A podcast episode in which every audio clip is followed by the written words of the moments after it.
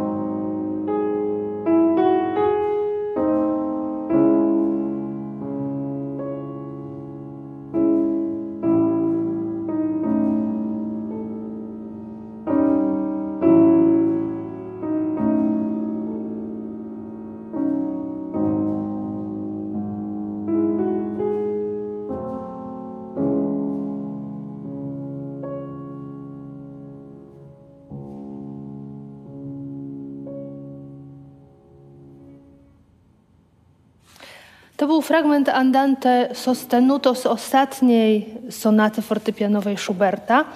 Y, to jest utwór, do którego jeszcze dzisiaj wrócimy i mam nadzieję, że uda mi się pokazać na tym przykładzie kilka mechanizmów muzycznej pamięci. Ale tak jak obiecałam, rozpoczniemy od perspektywy humanistycznej i chciałabym tutaj zadedykować Państwu myśl pisarza, który niezwykle wnikliwie analizuje muzykę, chociaż twierdzi, że nie jest specjalistą, nie jest muzykologiem i fakt, że nie gra na żadnym instrumencie onieśmiela go. To George Steiner, filozof literatury, który w ten sposób mówi o misji humanisty. humanista w nieunikniony sposób patrzy wstecz. Zasadniczy repertuar jego świadomości, kategorie jego życia codziennego jako badacza czy krytyka pochodzą z przeszłości. Ponieważ niesie w sobie przeszłość, język inaczej niż matematyka kieruje się wstecz. Takie jest znaczenie losów Eurydyki, ponieważ rzeczywistość wnętrza człowieka leży poza nim, człowiek słowa, pieśniarz, będzie się odwracał w stronę niezbędnych mu ukochanych cieni. I do tej krainy cieni na chwilę wstąpimy dzięki y, figurze Orfeusza. Jak wszyscy pamiętamy, gdy ukąszenie węża zabiło jego ukochaną Eurydykę, niepocieszony Orfeusz zstąpił do Hadesu. Swoim śpiewem przekonał Plutona, by ten przywrócił życie jego małżonce, jednak utracił ją po raz drugi, bo nie wypełnił obietnicy, zgodnie z którą aż do opuszczenia bram Hadesu nie miał prawa się odwrócić, by na nią spojrzeć. Istnieje wiele wersji zakończenia tej historii. U Monteverdiego Apollo darowuje Orfeuszowi nieśmiertelność, u Gluka przywraca życie Eurydyce. W tradycji greckiej zrozpaczony Orfeusz przeklina miłość do kobiet i zostaje rozszarpany przez Menady. Znana jest także wersja, zgodnie z którą to Zeus razi go piorunem za wyjawienie sekretów podziemnego świata. Ale możemy też wyobrazić sobie jeszcze inny koniec historii Orfeusza, który po nieodwracalnej stracie ukochanej nie był w stanie żyć i pamiętać, a tym bardziej nie był w stanie znieść muzyki. Bo wydaje się, że zwłaszcza muzyka jest w swej istocie sztuką powtórzeń. Rozumiejące słuchanie muzyki i podążanie za jej strukturami możliwe jest między innymi dzięki pamięci muzycznej, która pozwala nam, nawet jak nie jesteśmy wykształceni muzycznie, intuicyjnie rozpoznawać na przykład brzmienie motywu, tematu, frazy jako już znanych. Wyobraźmy sobie jednak wbrew tej konstytuującej doświadczenie muzyczne zasadzie, czyli zasadzie powtórzeń, że Orfeusz napił się wody letejskiej i odnalazł zapomnienie. Wraz z zapomnieniem być może wróciła lekkość ducha. Może słuchacze nadal mieli wrażenie, że jego pieśni wyrażają niewysłowioną tęsknotę, ale sam pieśniarz nie pamiętał już o przedmiocie tej tęsknoty. I wtedy właśnie zyskał prawdziwą władzę nad przemijaniem. Nawet Chronos uległ czarownej muzyce, bo i jego uwiodła perspektywa zapomnienia. Istnieje pokusa, by dzieje muzyki traktować jak pojedynek Chronosa z Orfeuszem, walkę czasu z negacją czasu. Tym, co w tej walce fascynujące, jest z pewnością muzyczne zatrzymanie czasu i poszerzenie teraźniejszości, którego doświadcza niejeden wykonawca i słuchacz. Teraz przejdziemy do następnego obrazu, który być może jest dla większości y, z Państwa czytelnym nawiązaniem do historii Orfeusza urodzonego później, bo w baroku, około 1640 roku. Y, mam tutaj na myśli pana de Saint-Colombe. Jean de Saint-Colombe był wirtuozem y, violi da gamba, nauczycielem między innymi słynnego gambisty Marena Marego. To o nim i o jego relacji, między innymi jego relacji z uczniem, jakim był Marę Mare, są wszystkie poranki świata. Film zrobiony na podstawie powieści Pascala Kiniarda.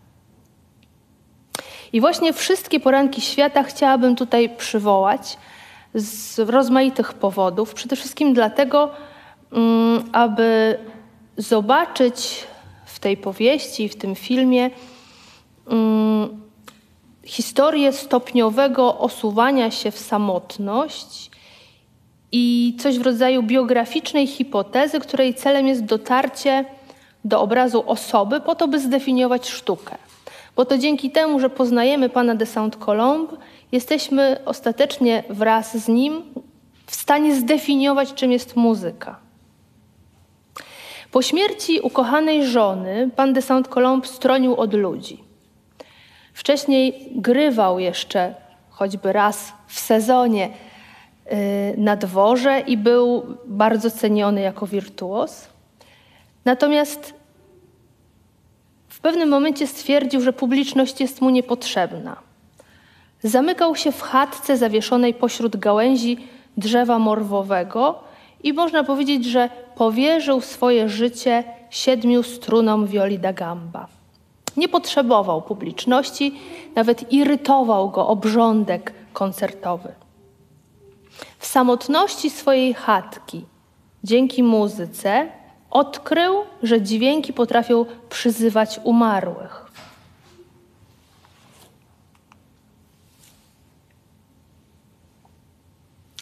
Kiedy po raz dziewiąty zmarła małżonka przyszła go odwiedzić, była wiosna.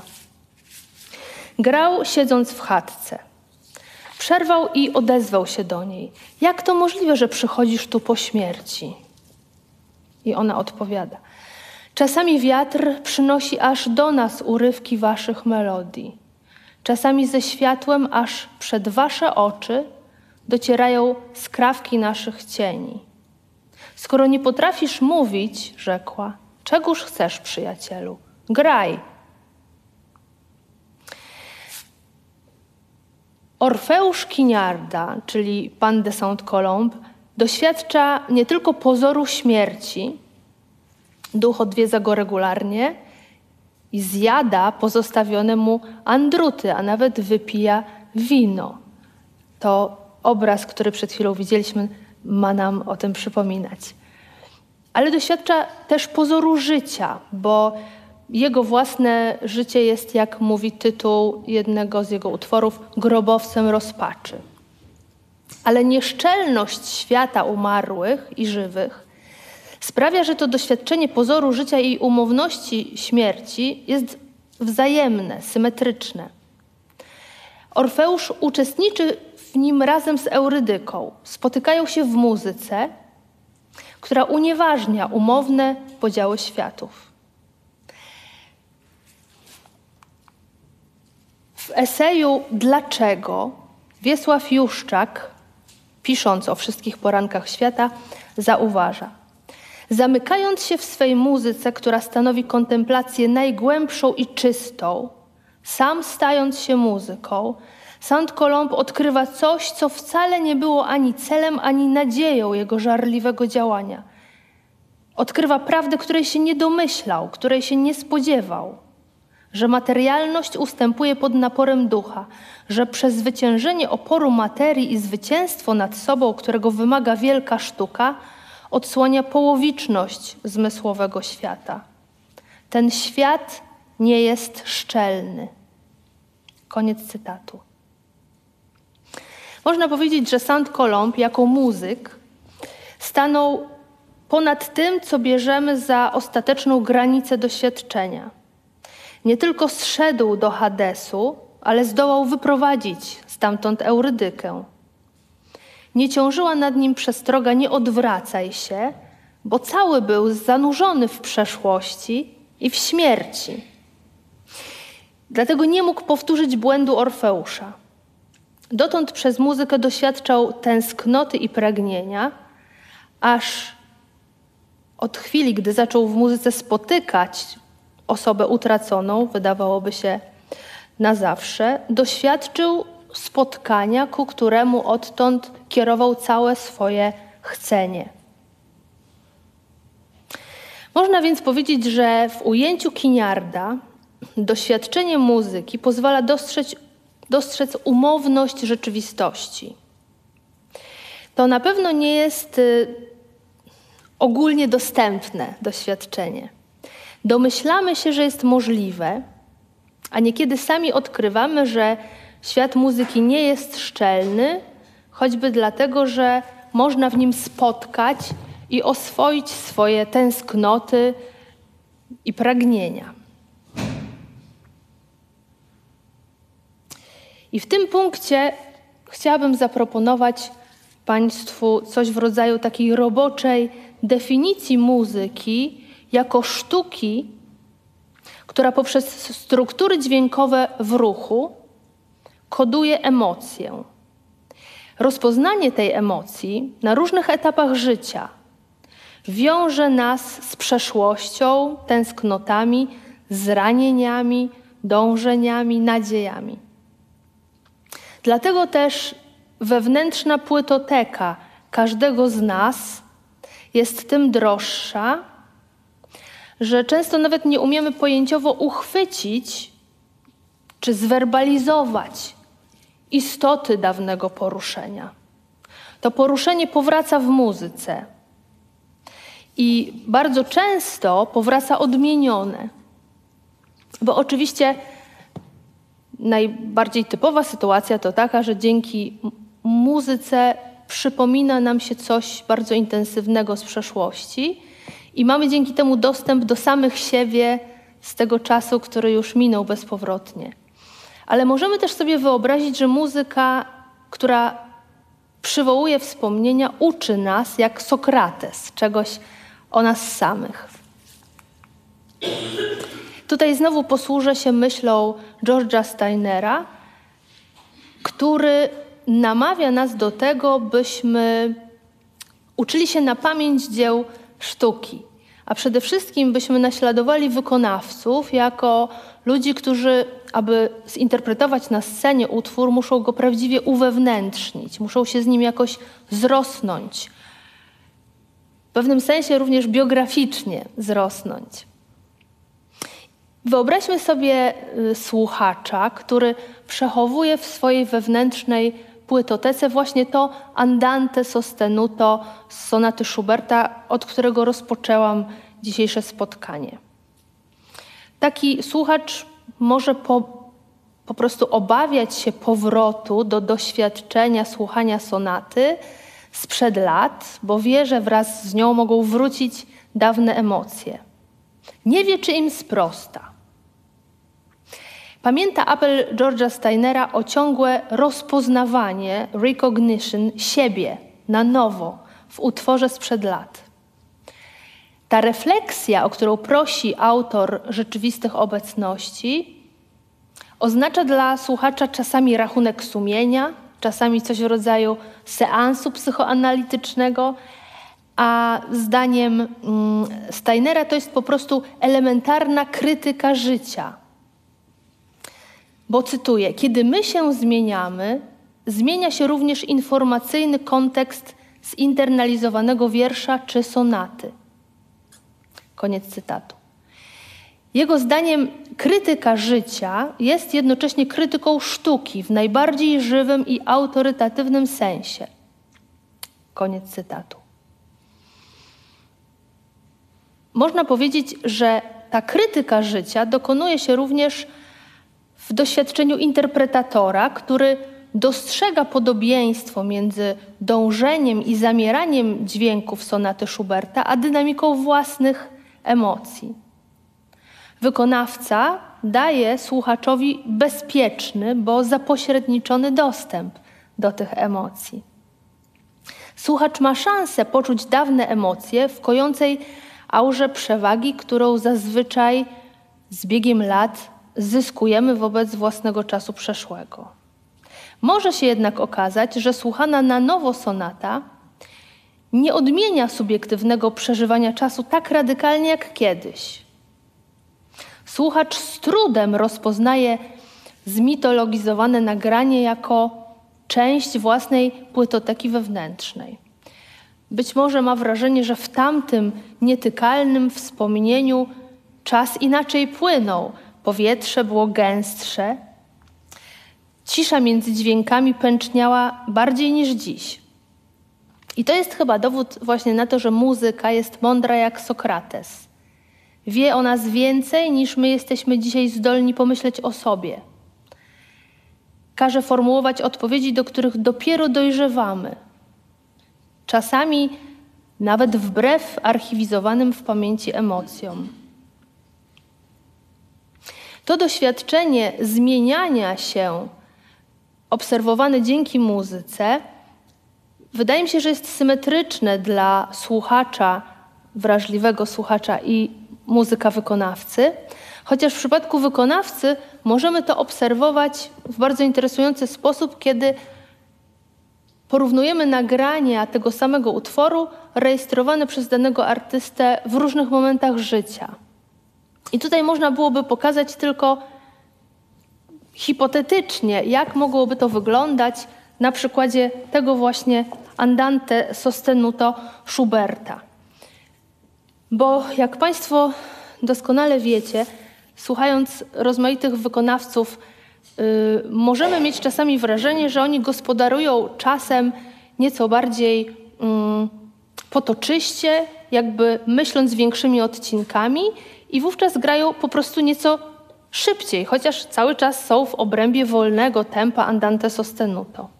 Spróbuję to pokazać.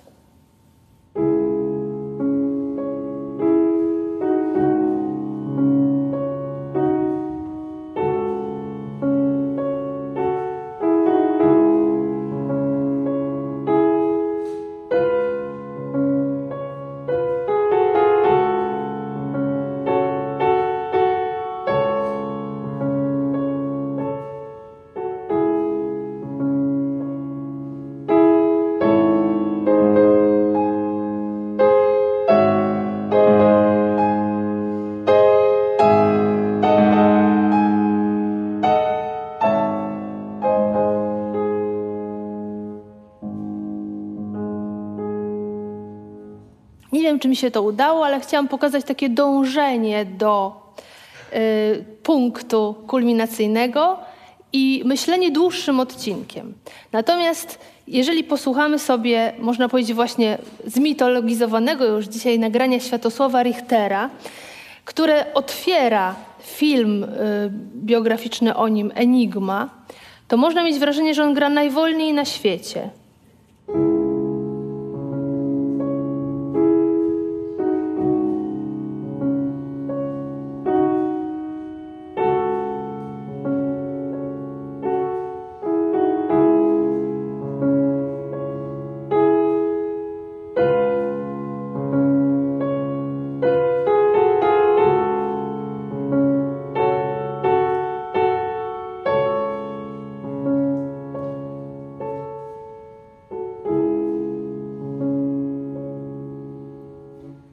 Tyle, jeśli idzie o takie spoglądanie do tego laboratorium pamięci wykonawcy, co jest bardzo interesujące, kiedy porównujemy nawet tak zupełnie nieprofesjonalnie nagrania, sprawdzając czas trwania wolnej części, na przykład tej właśnie sonaty.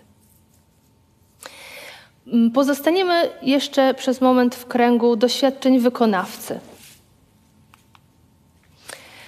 Wykonawca jak Państwo wiecie, nie zawsze, ale często gra z pamięci. Mimo, że boi się wpadki pamięciowej, wie, że nuty stojące na pulpicie go rozpraszają. Nuty, które stoją na pulpicie, każą nam konceptualizować to, co się dzieje, i w pewien sposób zakłócają cielesny dyskurs wyćwiczonych, automatycznych ruchów. Można nawet zaryzykować tezę, że właściwym sposobem ekspresji muzyka powinna być gra z pamięci. A może lepiej, jak mawiają Francuzi czy Anglosasi, gra z serca, czyli par cœur albo by heart. I właśnie do tego y, angielskiego określenia odwołuje się Steiner, który każe nam słuchaczom i nam odbiorcom dzieł sztuki chłonąć je sercem. Nie tylko rozumem i pamięcią, ale właśnie sercem, czy może po prostu należałoby tłumaczyć to w ten sposób, że chłonąć je emocją. I teraz przejdziemy do takiego momentu, w którym zajmiemy się żywą muzyką i będę chciała Państwu pokazać y, kilka przykładów muzycznej materii jako takiego ćwiczenia pamięci, można powiedzieć. Otóż większość form muzycznych, nie tylko na gruncie muzyki klasycznej, operuje powtarzalnością motywu, powracaniem, na przykład w innej tonacji tego samego tematu, czy wariacyjną zmiennością materiału muzycznego, który jest powiedzmy upiększony jakimś ornamentem, albo odmieniony po prostu zwykłą zmianą trybu, czyli coś było molowe, teraz nagle jest durowe. Rozpoznawanie tych podobieństw i oczekiwanie pewnej kontynuacji tego, czego się spodziewamy, można powiedzieć, że jest podstawą naszej afektywnej odpowiedzi na muzykę. I w taki sposób y, tłumaczy nam y, afektywne działanie muzyki Leonard Meyer, najczęściej chyba cytowany muzykolog, który stworzył teorię muzycznego znaczenia. Jego zdaniem w muzyce czekamy na wypełnienie się naszych oczekiwań, na przykład dzięki temu, że spodziewamy się ścisłego rozwiązania jakiegoś akordu, ale też chcemy być przez muzykę zaskakiwani. Dzieje się to wtedy, kiedy pojawia się na przykład rozwią rozwiązanie zwodnicze. Kontynuator Meyera, David Huron, w 2006 roku opublikował książkę o percepcji muzyki i zatytułował ją Sweet Anticipation. Wytłumaczył w tej książce neurobiologiczne podstawy muzycznych oczekiwań i podążając za tym, co wcześniej odkrył Meyer, mm, dodał jeszcze tylko, że y, nie, nie jedynie to, że się spodziewamy pewnego, y, pewnej kontynuacji, czy chcemy być zaskakiwani, y, wywołuje w nas afekt, ale na ten afekt ma wpływ również trafność naszego oszacowania tego, co w muzyce za chwilę wystąpi. Czyli poza, tego, poza tą odpowiedzią afektywną pojawia się tutaj wyraźnie pierwiastek, można powiedzieć, kognitywny. Słodkie wyprzedzanie, tak jak mówi tytuł książki Hurona, tego, co w muzyce nadejdzie, dotyczy nie tylko utworów nowych, ale również doskonale znanych. Czyli nie dzieje się tak, że kiedy coś świetnie znamy, to będziemy się nudzić, spodziewając się muzycznego zwrotu akcji. Y, według badań, rozmaitych badań prowadzonych przez y, neuroestetyków i psychologów poznawczych, właśnie kilka sekund przed nadejściem ulubionego miejsca w piosence czy utworze mogą się pojawić przyjemne dreszcze, bo w naszym mózgu wówczas następuje wyrzut dopaminy. Ale zanim zajmiemy się troszeczkę dokładniej tym, co może nas spotkać na tej ścieżce neurobiologicznej, chciałabym znowu przejść do fortepianu i pokazać najpierw to, o czym powiedziałam. Mm, teraz to będzie króciusieńki fragment, mianowicie rozpoznanie tematu, który pojawia się nagle w innej tonacji. I co więcej, towarzyszy tej zmianie jeszcze zmiana trybu. Najpierw mamy temat w sonacie y, w tonacji amol.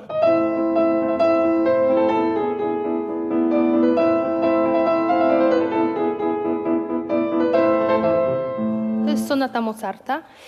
I w przetworzeniu tej sonaty pojawia się ten sam temat w tonacji durowej.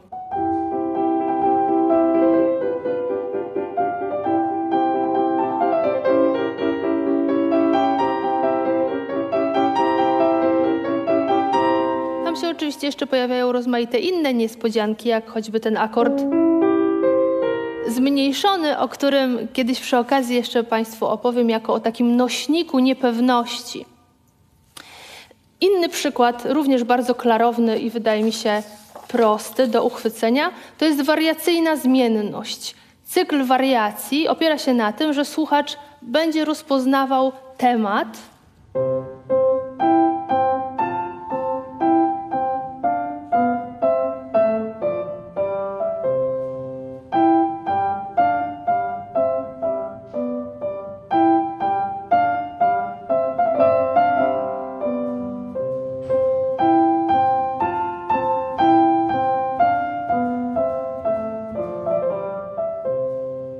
nawet w nieco zmienionej strukturze, która pojawia się w wariacji piątej.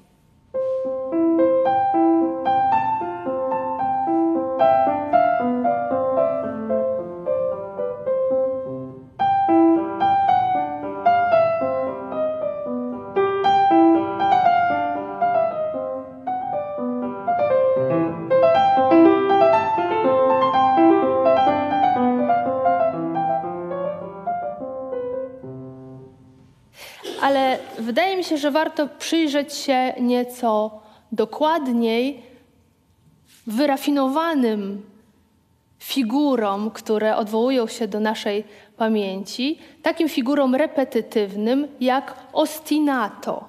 To jest słowo, które może groźnie brzmi, ale jest to taka struktura, y, która y, wydaje mi się, że jest dość wyrazista właśnie w tym słyszanym przez Państwa Andante sostenuto z sonaty Schuberta. Proszę posłuchać, w jaki sposób dźwięk cis, który pojawia się w różnych oktawach, jest jakby takim, taką strukturą okalającą melodię, wyznacza takie, można powiedzieć, terytorium czegoś, co jest nieuchronne, co się nie zmienia, mimo że melodia próbuje się jakoś rozwijać.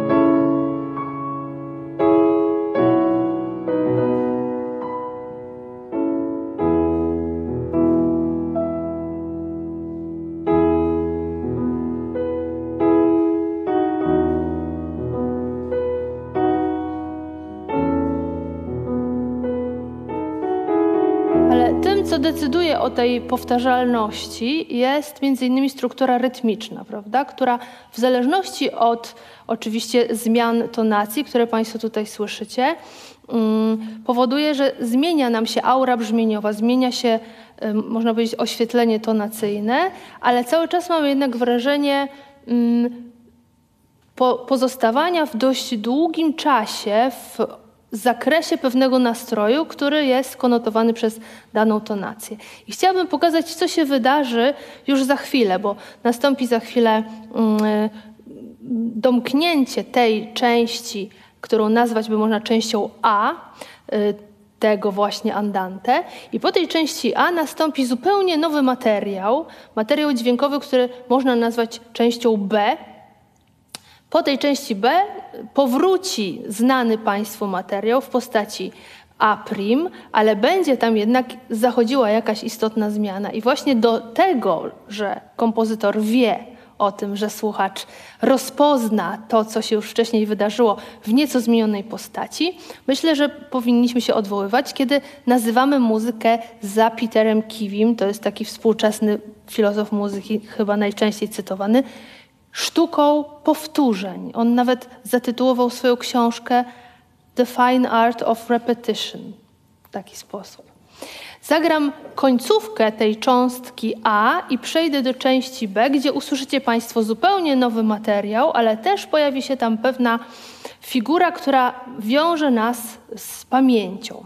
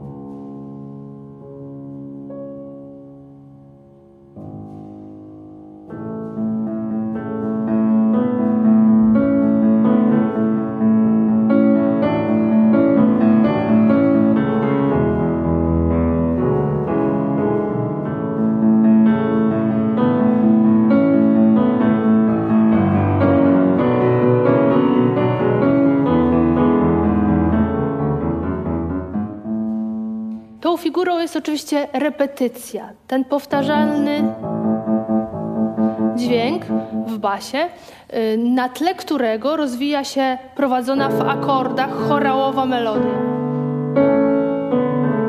Tonacja zmieniła się na durową. Można powiedzieć, że nastąpiła zupełna zmiana aury brzmieniowej, a jednak słuchacz, który pamięta twórczość Schuberta, będzie miał tutaj możliwość rozmaitych intertekstualnych odniesień. To wydaje mi się też bardzo ważne, żeby słuchacz w miarę możliwości budował sobie taką właśnie własną mm, płytotekę y, poprzez pewne skojarzenia.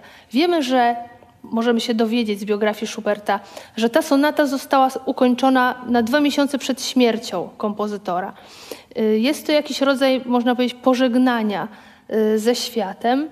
Pojawia się tutaj y, w tej utrzymanej w tonacji cismol części, środkowa część w tonacji durowej z motywem repetytywnym, znanym słuchaczowi z podróży zimowej, który to słuchacz kojarzy, że repetycja jest związana z takim rozpoznawalnym u Schuberta motywem wędrówki. To jest jedna z rzeczy, które możemy właśnie przywołać w pamięci jako takie wewnętrzne, można powiedzieć, yy, wewnętrzny przypadek intertekstualności u kompozytora.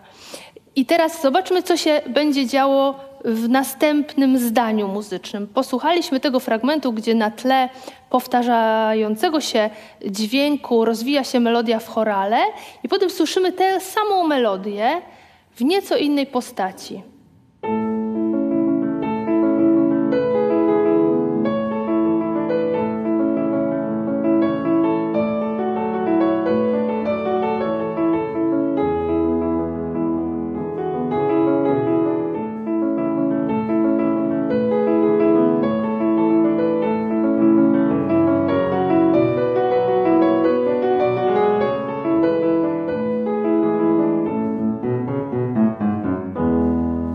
Przerwę tylko na moment, żeby powiedzieć, że można oczywiście mieć tutaj skojarzenie z twórczością pieśniową Schuberta i możemy chcieć tutaj usłyszeć w tym głosie prowadzonym y, na, można powiedzieć, na wierzchu, tu gdzie gra sopran, y, po prostu śpiew na tle akompaniamentu. Teraz słyszymy następny odcinek, który znowu powtarza ten mo motyw repetycji. Potem znowu nadejdzie mm, bardzo ciekawe rozwiązanie, zaraz Państwo to usłyszą.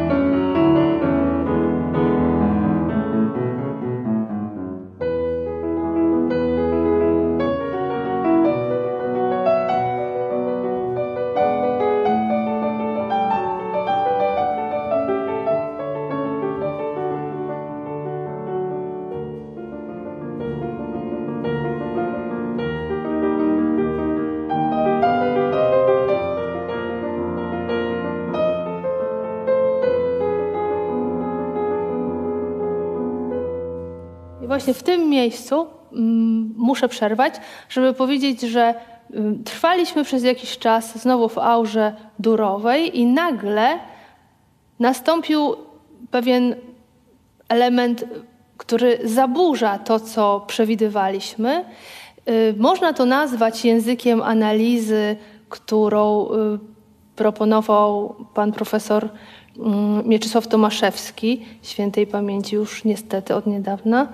Y, transitio e czyli coś tutaj się przemienia, ale jednocześnie następuje jakiś rodzaj wyprzedzania tego, co za chwilę nastąpi. Spodziewamy się, że już nie będziemy dłużej trwali w tej sielance durowej, tylko nastąpi prawdopodobnie właśnie powrót do tego mrocznego cismol, które znamy z części A.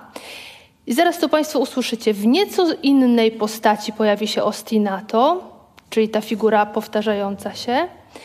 I zanim to nastąpi, kompozytor każe nam wytrzymać aż cały takt pauzy, którą można nazwać, również sięgając do tej terminologii profesora Tomaszewskiego, apoziopezis. To jest takie zatrzymanie akcji muzycznej przez cały takt.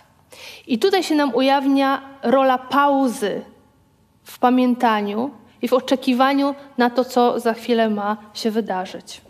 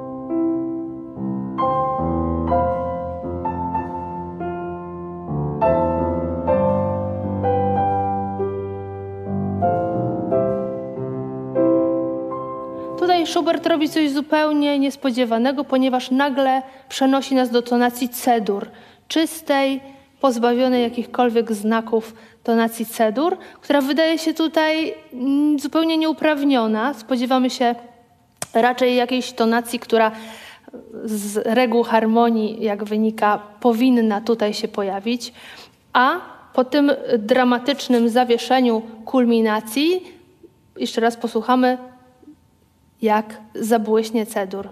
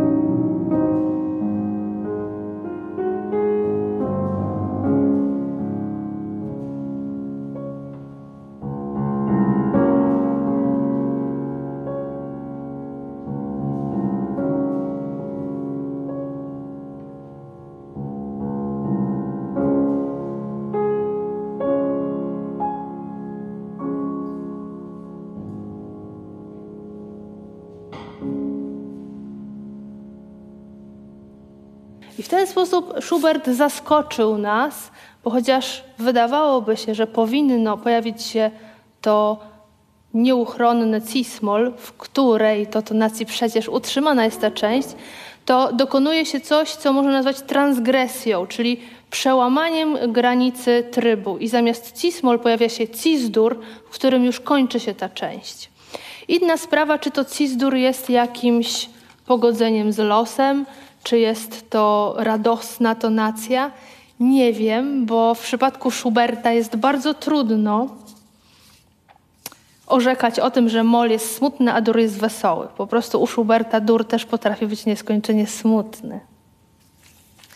A teraz chciałabym trochę Państwa zaskoczyć i pokazać inny przykład operowania y, muzycznym pomysłem y, przez wielkiego, można powiedzieć, melodystę, specjalistę od wymyślania melodii wpadających w ucho.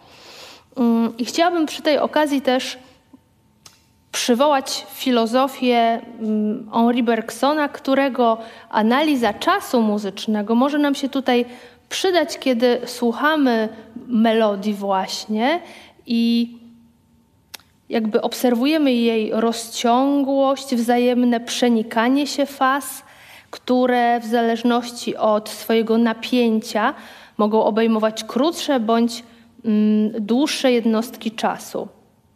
Y, to właśnie prawdopodobnie wpływa na to nasze katartyczne doświadczenie muzycznego teraz, które sprawia, że słuchanie muzyki daje nam możliwość takiego wyrwania się ze szponów, tego czasu fizjologicznego, któremu zawsze podlegamy w życiu i doświadczyć czegoś w rodzaju wieczności. W przypadku tego kompozytora, którego chciałabym zacytować, y, jest to zupełnie niezwykłe, ponieważ on operuje bardzo krótkim pomysłem melodycznym i coś potem z tym pomysłem robi, w sumie bardzo prostego. To jest Michel Legrand, kompozytor muzyki popularnej, muzyki filmowej, piosenek, który zmarł dokładnie tydzień temu, 26 stycznia.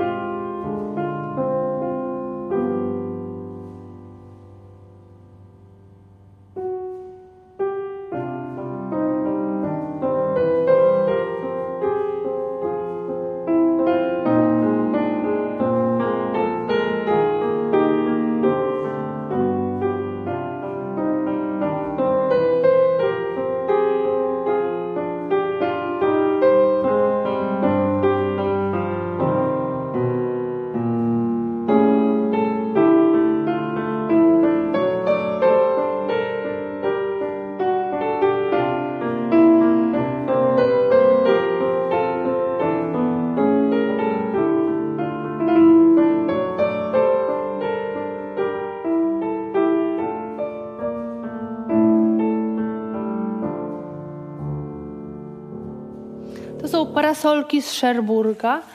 Y, słowa tej piosenki mówią o tym, że nie da się bez niego żyć. Ona nie jest w stanie żyć, pamiętając tę miłość. I właśnie może dlatego mm, to tak bardzo zapada nam w pamięć, że właściwie słyszymy ciągle tylko ten jeden motyw.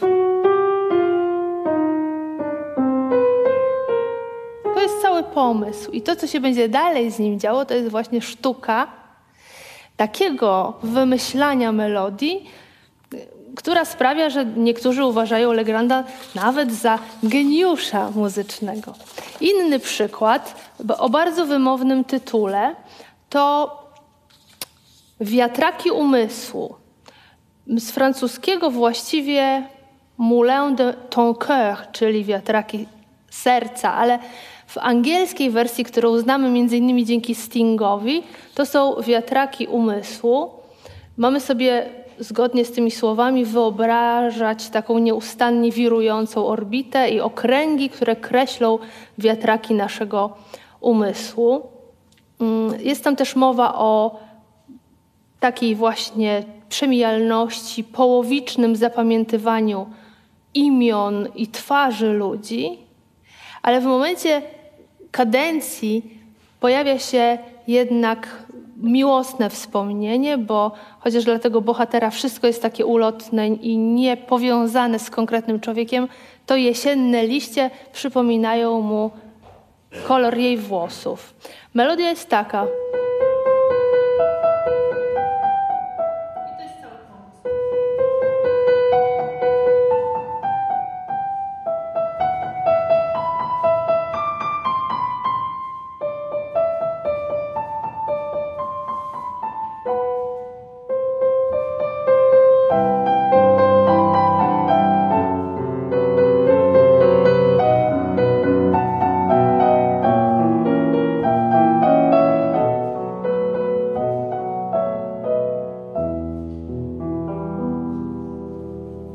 Jesteśmy w takim miejscu, że nie można byłoby nie zacytować innego geniusza melodii.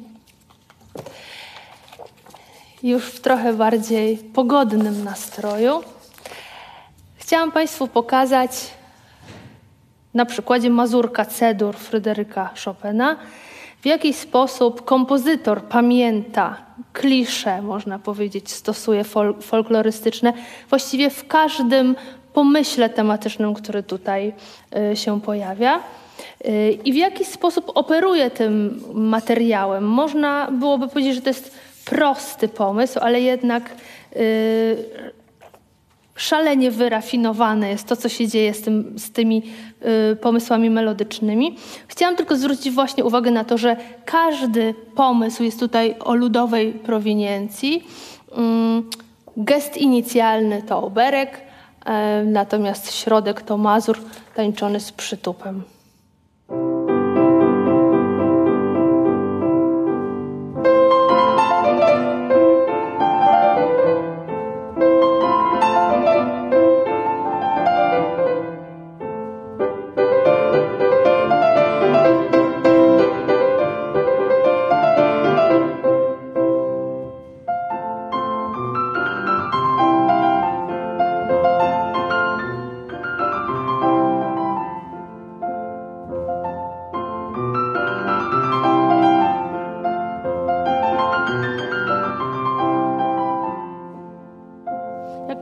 Słyszeliście chociażby w tym fragmencie Dolce, Dolce, mamy do czynienia z pomysłem, który jest przetwarzany rozmaicie. Prawda? To jest ten pomysł. Teraz inaczej rozwiązany.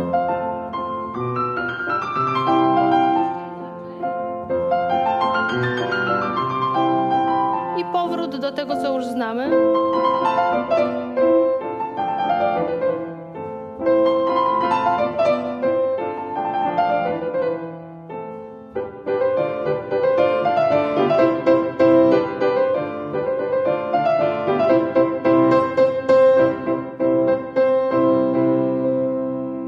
I teraz będzie właśnie ten mazur.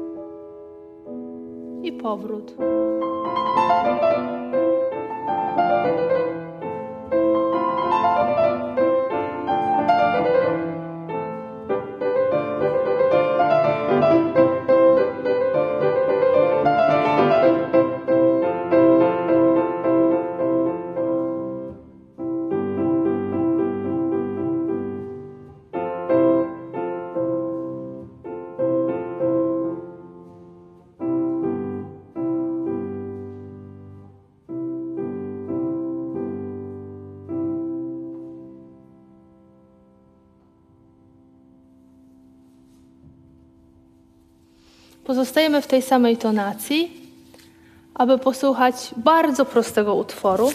Jeśli tutaj na tej sali jest ktoś, kto jeszcze się zastanawia, czy zacząć się uczyć grać na fortepianie, to zapewniam, że można to zagrać po roku nauki. I proszę posłuchać, na czym polega ten koncept. To jest piosenka dziecięca Chica Corii, y, która opiera się na dwutaktowym motywie, który usłyszycie Państwo, y, to będzie grane w lewej ręce i na pewnych y, zmianach, które się dokonują w planie górnym, ale to, co jest w planie dolnym, jest niezmienne.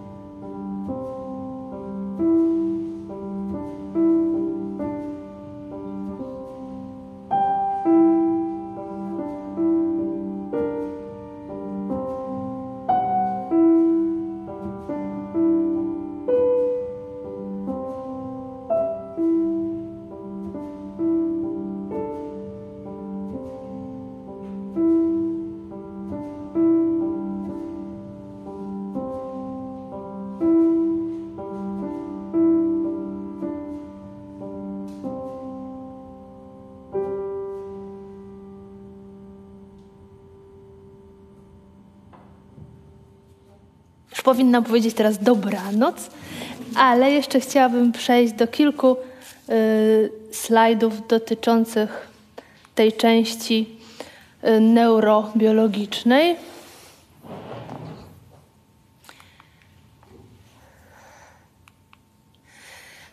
To są takie wiadomości z Wikipedii, czego nie ukrywam. Y, wszyscy wiemy o tym, że dysponujemy zasadniczo trzema typami pamięci: pamięcią sensoryczną, krótkotrwałą i długotrwałą. I pewne relacje, które zachodzą pomiędzy tą krótkotrwałą i długotrwałą, jeszcze za chwilę się tutaj pojawią. Są one bardzo istotne również dla zawodu muzyka. Pamięć długotrwałą można podzielić na deklaratywną, czyli taką, która y, związana jest z tym, co świadomie pamiętamy, mm, i na niedeklaratywną, ukrytą, nieświadomą. Y, w, w ramach tej pamięci niedeklaratywnej możemy mówić też o pamięci emocji, i o niekiedy takim automatycznym uruchamianiu się pewnych wzorców, które gdzieś głęboko są w nas zapisane.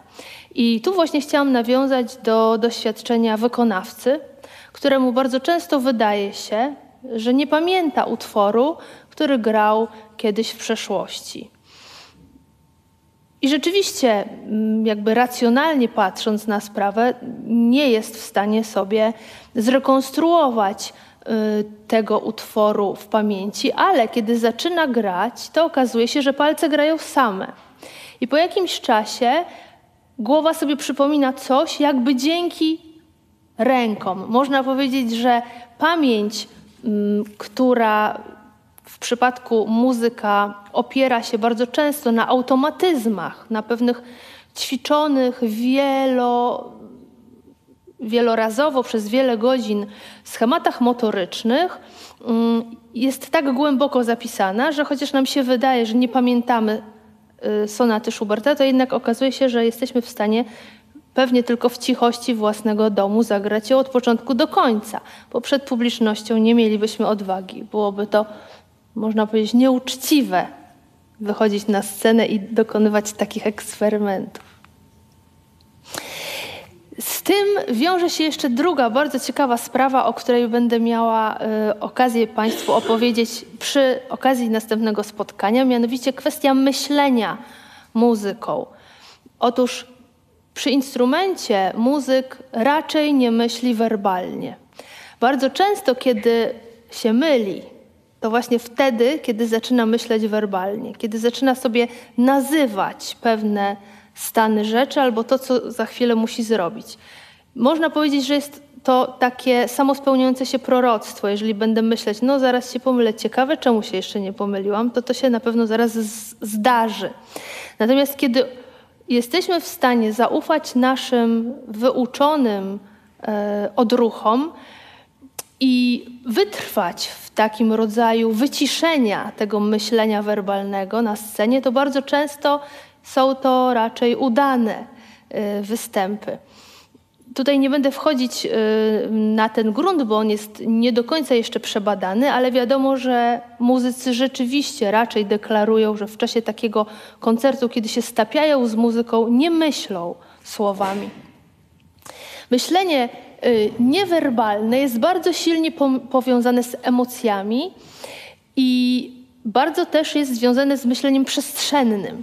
I myślę teraz o tym, że kiedy gramy na instrumencie, to często y, przede wszystkim mm, poruszamy się właśnie w, w ramach naszych żywych emocji, e, ale również wyobrażamy sobie gatunek brzmienia, często przywołując różne kategorie przestrzenne. I chociaż w muzyce o przestrzeni możemy mówić właściwie tylko metaforycznie, to bez wątpienia jakoś w takiej umownej przestrzeni te wyobrażone dźwięki e, umieszczamy i dlatego prawdopodobnie y, myślenie muzyczne wiąże się z takim wyobrażeniem przestrzennym i podążaniem za emocją bardziej niż z próbą semantyzacji tego, co się dzieje.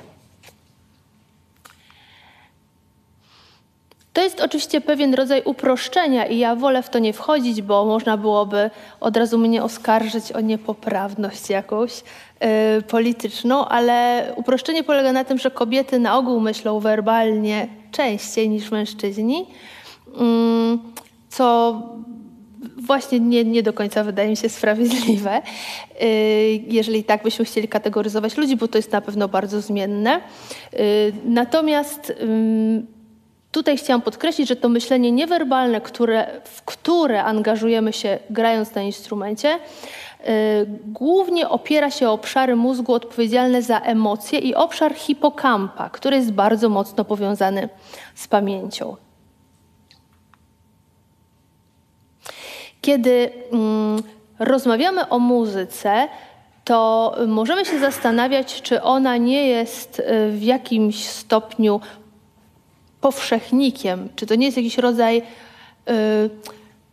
przypisanego do istnienia ludzi y, sposobu komunikacji bo muzyka przecież nie, nie, musi być rozumiana tylko jako sztuka, może być też rozumiana jako bodziec, którym się komunikowaliśmy i na przykład y, w takim ujęciu neurobiologii ewolucyjnej przywołuje się taki właśnie argument, że to z muzyki wyłonił się język, że to mm, muzyka była naszym przodkom potrzebna do tego, żeby y, się komunikować, ostrzegać przed niebezpieczeństwem itd.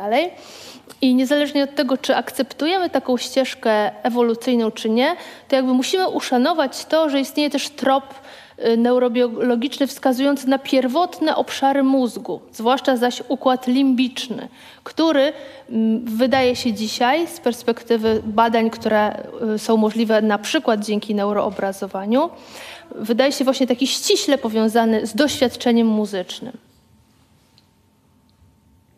Tutaj przywołałam myśl, która się już pojawiła dzisiaj na początku w ramach tej ścieżki humanistycznej, bo wydaje mi się, że ona koresponduje z tym, o czym teraz mówimy.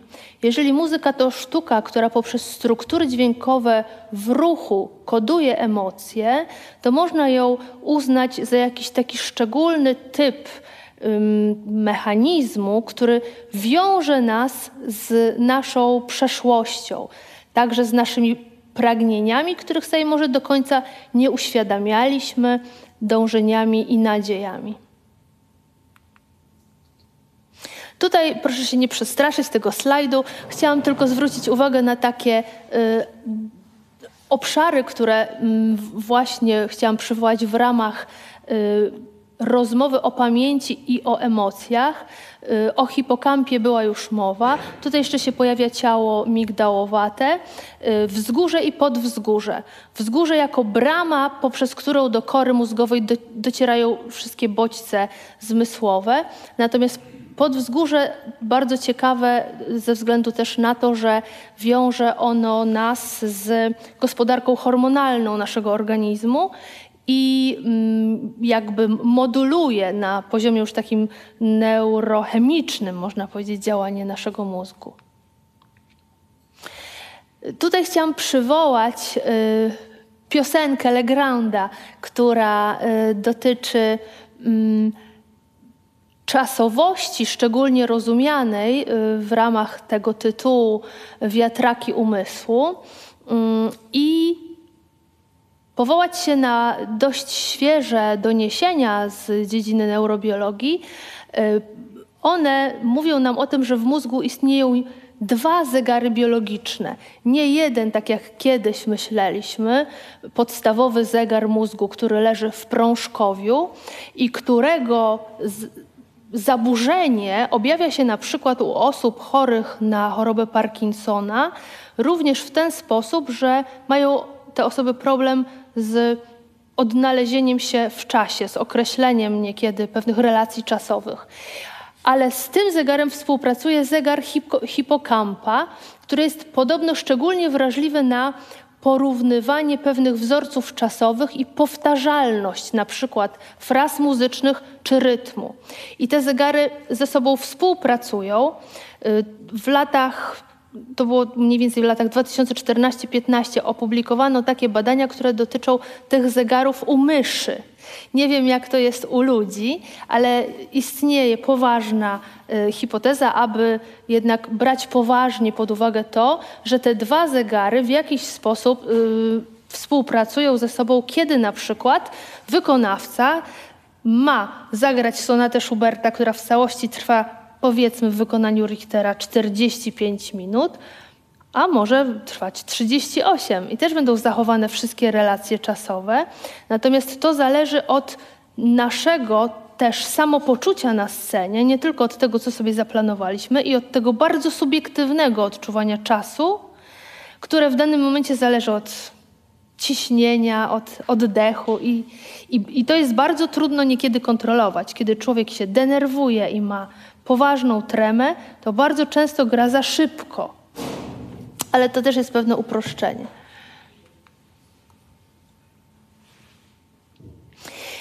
Rozmaite badania wskazują na to, co ja tutaj próbowałam najpierw poetycko Państwu przekazać, czyli że słuchanie muzyki może wywoływać silne emocje, które wpływają na pamięć, szczególnie pamięć emocji. I to obserwujemy zwłaszcza w przypadku osób cierpiących na chorobę Alzheimera i w przypadku osób, y, które właściwie już niczego nie pamiętają, y, bardzo charakterystyczne jest to, że potrafią pamiętać słowa piosenki, która im się podobała we wczesnej młodości. Czyli jeżeli tak silne, na dodatek takie tożsamościowe mamy skojarzenia związane z emocją yy, zakodowaną w młodości, to właśnie w przypadku tej choroby okazuje się, że nie tracimy tej zdolności do pamiętania y, tych silnych emocji z y, dawnych czasów. I druga informacja, która wydaje się tutaj ważna, to jest y, powiązanie naszego doświadczania, w tym przypadku muzyki, z układem nagrody.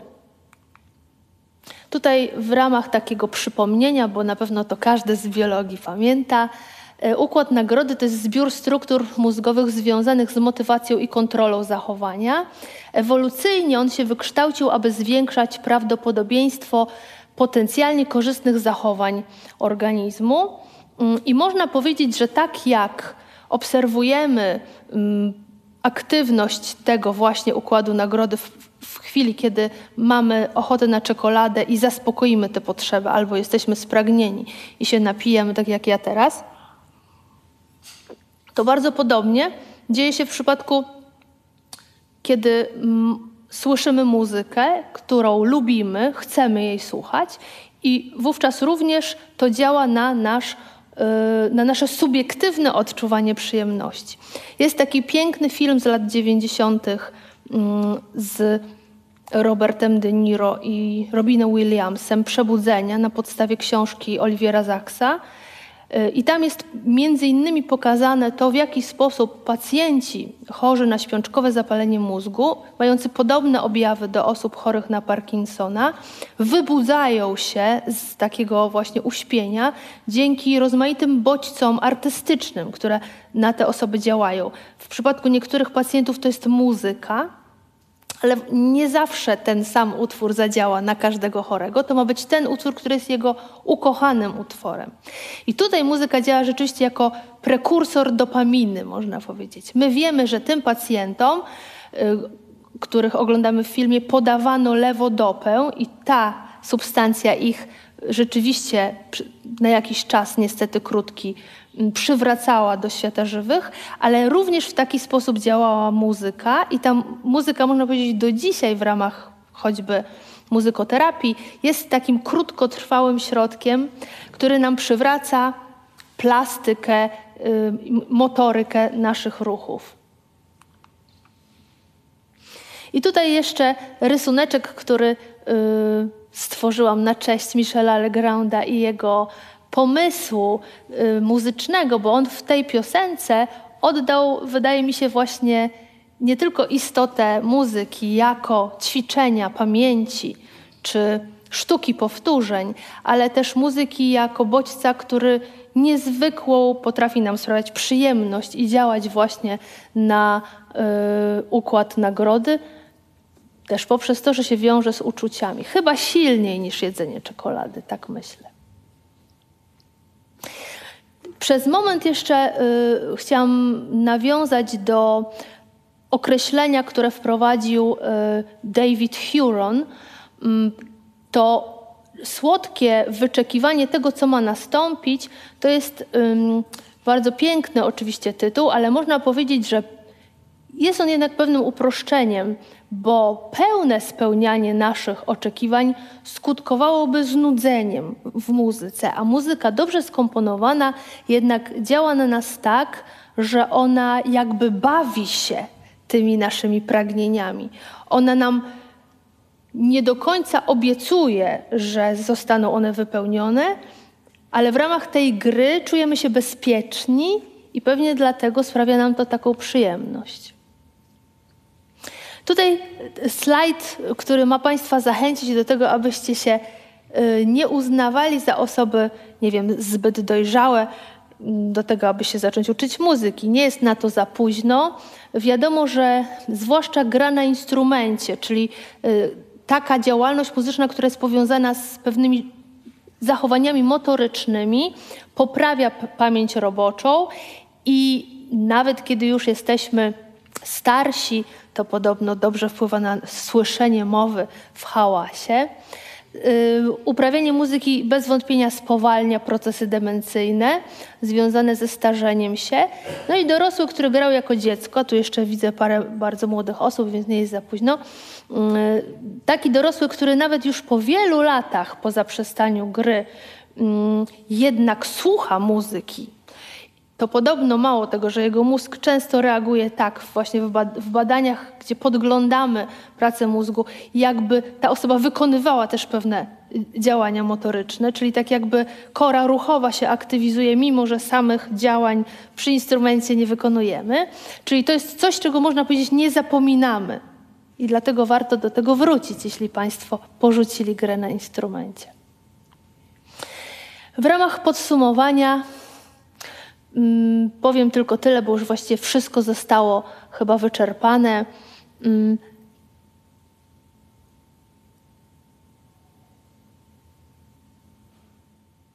Te doświadczenia, które są naszymi silnymi doświadczeniami estetycznymi, mm, powiązane z emocjami, są splątane z pierwotnymi sieciami mózgu. I nawet w otępieniu, w otępieniu starczym utrzymują się najdłużej, bo tym, co jako pierwsze nam wysiada, jest podobno właśnie pamięć deklaratywna, a ta pamięć niedeklaratywna, ta pamięć nieświadoma jeszcze cały czas może w nas y, sprawnie funkcjonować.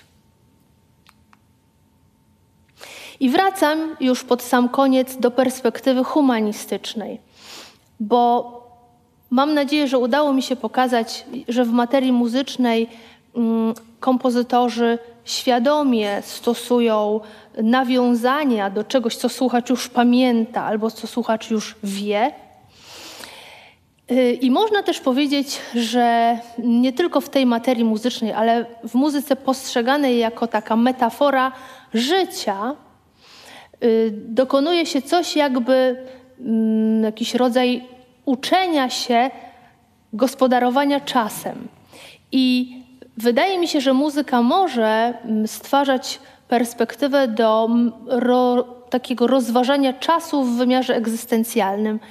Troszeczkę też do tego nawiążemy przy okazji spotkania poświęconego czasowi muzycznemu. I tutaj jako zachętę chciałam zacytować dwie myśli wspominanego już dzisiaj Pascala Kiniarda. Pierwsza myśl, bardzo poetycka. On każe nam sobie wyobrazić, że muzyka jest jak pszczoły w ogrodzie, gdy lato staje się ociężałe, gdy nie przestaje gęstnieć.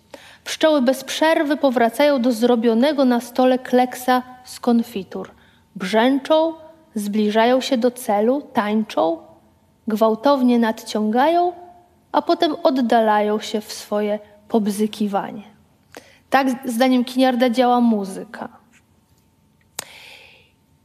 I to, że muzyka właśnie potrafi powracać, potrafi przywrócić to, co bezpowrotnie, jak we wszystkich porankach świata, stracone, sprawia, że mm, można ją traktować jako takie właśnie egzystencjalne ćwiczenie z czasu. I tutaj drugi fragment wypowiedzi Kiniarda. Część muzyki stanowi czas przepracowany w czasie, czas, który odwraca bieg czasu, który obraca się przeciwko samemu sobie dzięki środkom muzycznym. Muzyka jest jak powtarzane ćwiczenie szkolne z czasu. Dziękuję bardzo.